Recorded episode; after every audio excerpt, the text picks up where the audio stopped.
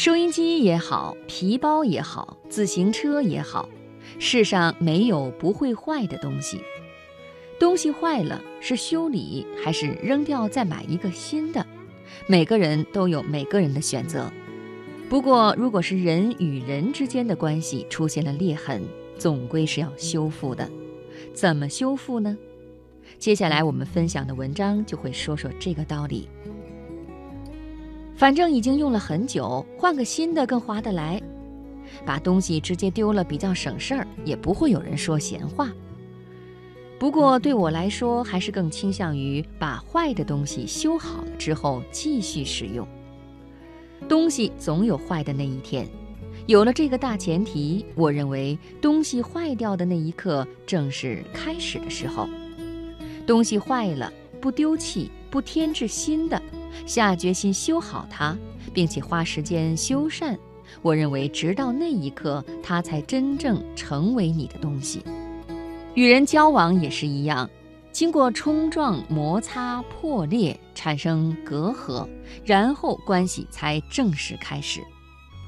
始终保持和睦气氛的交往一般很肤浅，一直要到产生纠葛、彻底发泄、相互伤害，一直以来的情谊破裂的那一刻起，你才算与那个人产生关系。人心比物品更脆弱，而且可能会破裂好多次。每一个这样的关头，我们都会像是站在分岔路口，是选择从纷争中脱身，甚至不惜舍弃与那人的关系，还是选择不退却，袒露真心，努力的、用心的去修补彼此的关系呢？我总是选择后者。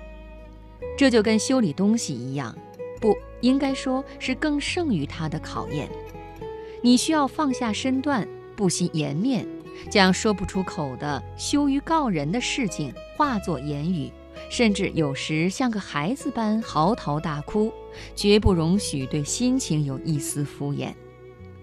尽管过程痛苦，但是当伤口和裂痕被细心修补之后，双方的关系一定会更加深入丰富，从而体会到平静与满足的心境。所谓丰富，指的并不是眼睛看得到的表象，而是隐藏在其中的故事。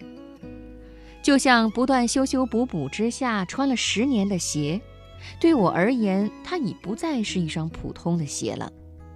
对最初磨坏鞋跟的那趟旅行的记忆，几年后使得鞋尖占线的那场意外，以及每次都细心替我修补鞋子的修鞋师傅的心意。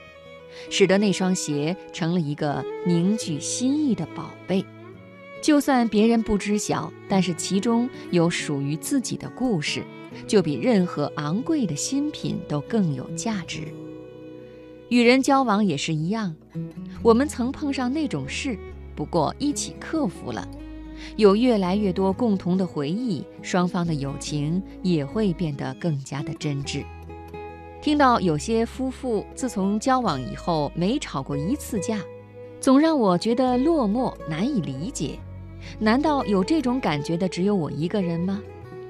物品经过常年的耗损会逐渐消磨，与人相处熟悉之后，如果不起摩擦，反而危险。只要把毁坏当作前提，你就能直截了当地与对方沟通，人数不用多。这样的对象只要有几个，人生就能变得丰富充实。